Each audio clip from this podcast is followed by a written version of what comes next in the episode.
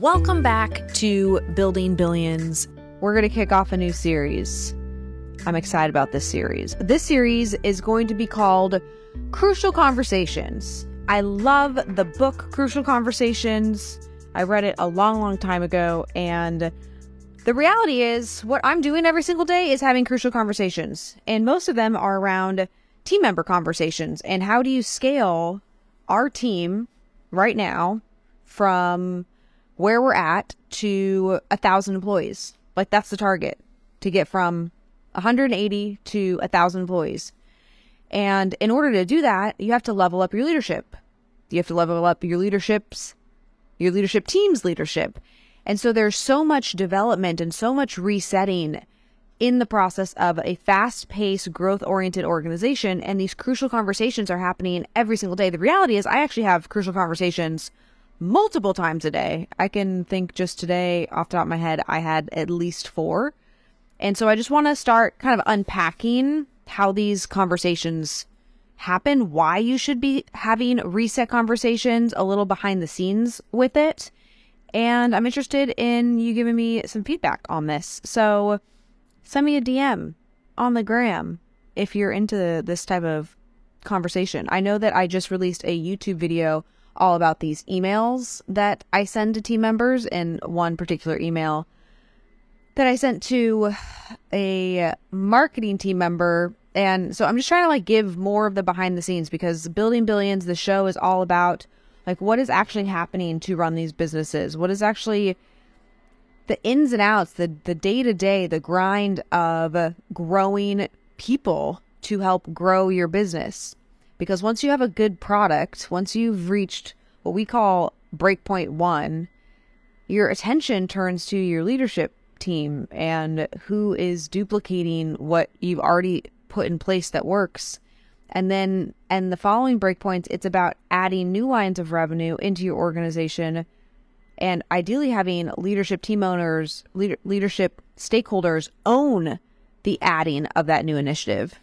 So, in the crucial conversation I had today, we have this exact thing happening. We have a team member. They are now in charge of a brand new initiative. And it just kind of very recently, oh, I'm, it's 7.30 at night and I got the vacuum, the vacuum's all up in my business. That's okay. Uh, this particular initiative that I was working on with this team member. It's a brand new initiative to the organization. Oh my goodness, this like vacuum is just outrageous. I've never heard a vacuum hit the walls so many times. I love vacuuming though. Little fun fact. Okay, the show must go on. This initiative is a new initiative. This team member has worked in our core business, but has the opportunity to start building out this new initiative. And we are in month one and a half of the financial impact hurting.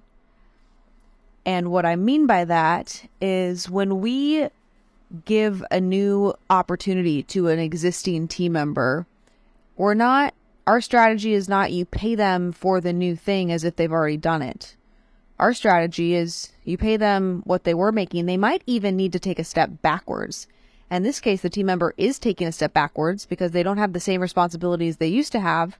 And the new responsibility isn't generating the level of revenue that it would need in order to offset the expense for this new initiative. And so when we do this, the team member takes a step back. And in the conversation that happened today, it was just a, you know, a little bit of a emotional kind of session. It's an emotional conversation around this is really starting to financially hurt. And it makes me want to not do this. And I'm not liking this. And I'm not happy with this. And my gut instinct, my initial gut instinct was to take the pain away because you don't want to see your team members suffer. You don't want to see them go through hard times. You don't want them to financially go backwards. And yet, what I know is this financial setback if this person can just push through this over the next three months, it's more risky today, but the reward is much greater. And in the previous role, there was very little risk. There was the status quo, making good money, but not great money. And so this opportunity is great money. It's like the sky's the limit for this being a million or a hundred million dollar arm of our business. And it's going to require like working out the pitch and understanding the offer and paying attention. It's becoming a business owner inside our business. It's learning the sales and the marketing and the offer and the pitch. It's learning all of those just like hard things. And most people can't learn those things. So if this person was a business owner and if they went out on their own, they would have to learn to gut up to this exact same reality. And I'm not by any means recommending that this person goes out and does that. But without the fallback, without the cushion, without the safety net and the the cushy income, it it doesn't draw someone's attention to what actually needs to be solved in the business. Because what needs to be solved isn't building out the program, it's not reviewing the analytics. It's literally marketing and sales marketing and sales, marketing and sales. And it's painful because just the all of those things just haven't just product market fit isn't there yet. This team is just working these things out. So in this conversation, it's a reminder of like, hey, wait a second. Okay, what are we doing? You feel this way. Yes, it sucks. This is the sucky part. This is the moment. This is the time where it's like, oh shit, this just got real. This financially hurts.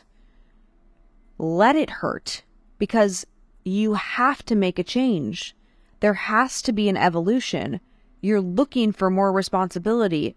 This was a risk, and it wouldn't be a risk if the downside was already covered.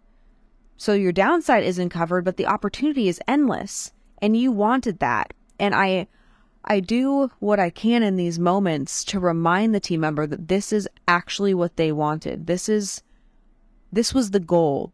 They worked hard to prove themselves and now is like the shot. And the expectation isn't that you make the shot but the expectation is that you keep freaking shooting. And it's just not the time to come in there as the coach be like oh no i'll take the pressure off. I'll shoot this shot. You've already demonstrated that you can shoot the shot and make the shot.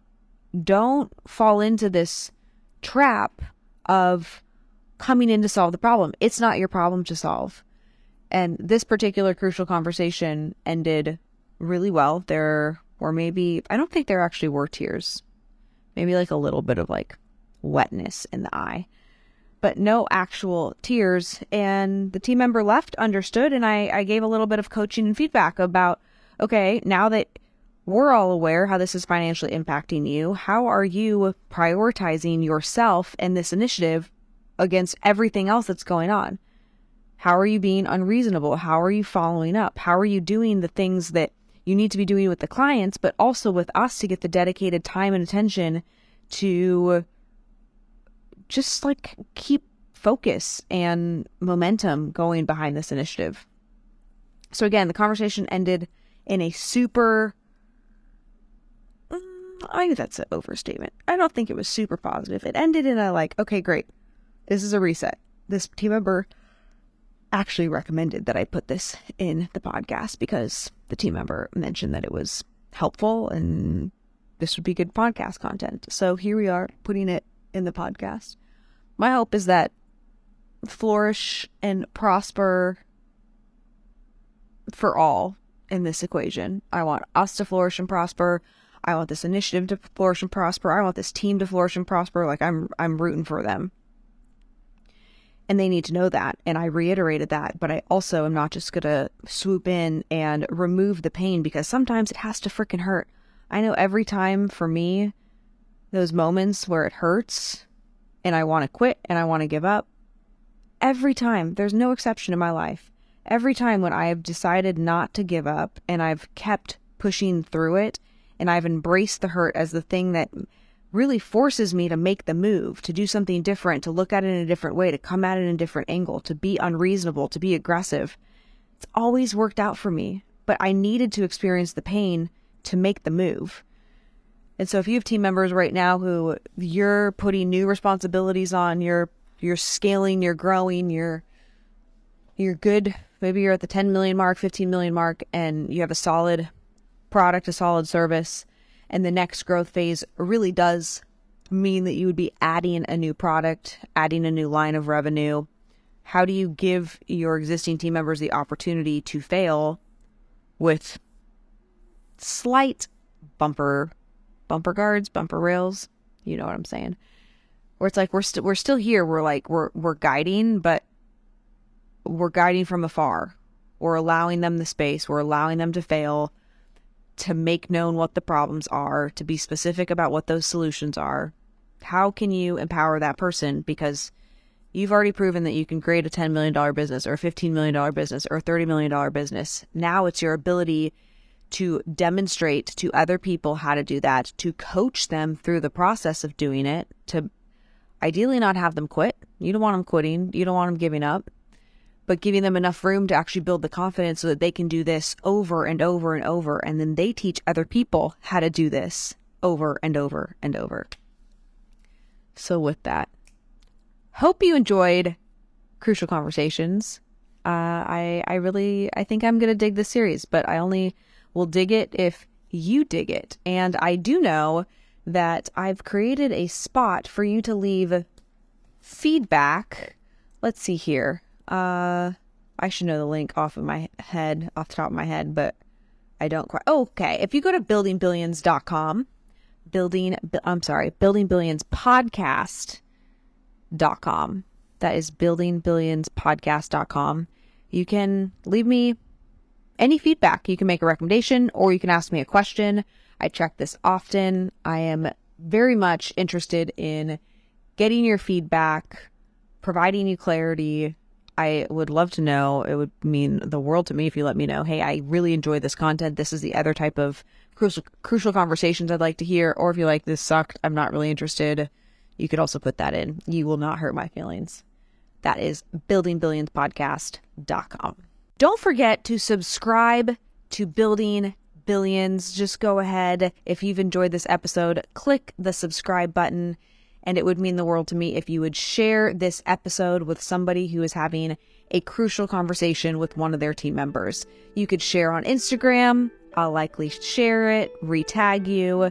Also, you could share it on TikTok, LinkedIn, whatever your favorite place to share content, buildingbillions.com only grows to the extent that people are sharing and talking about it. So appreciate you sharing it and looking forward to connecting with you on the next episode of Building Billions.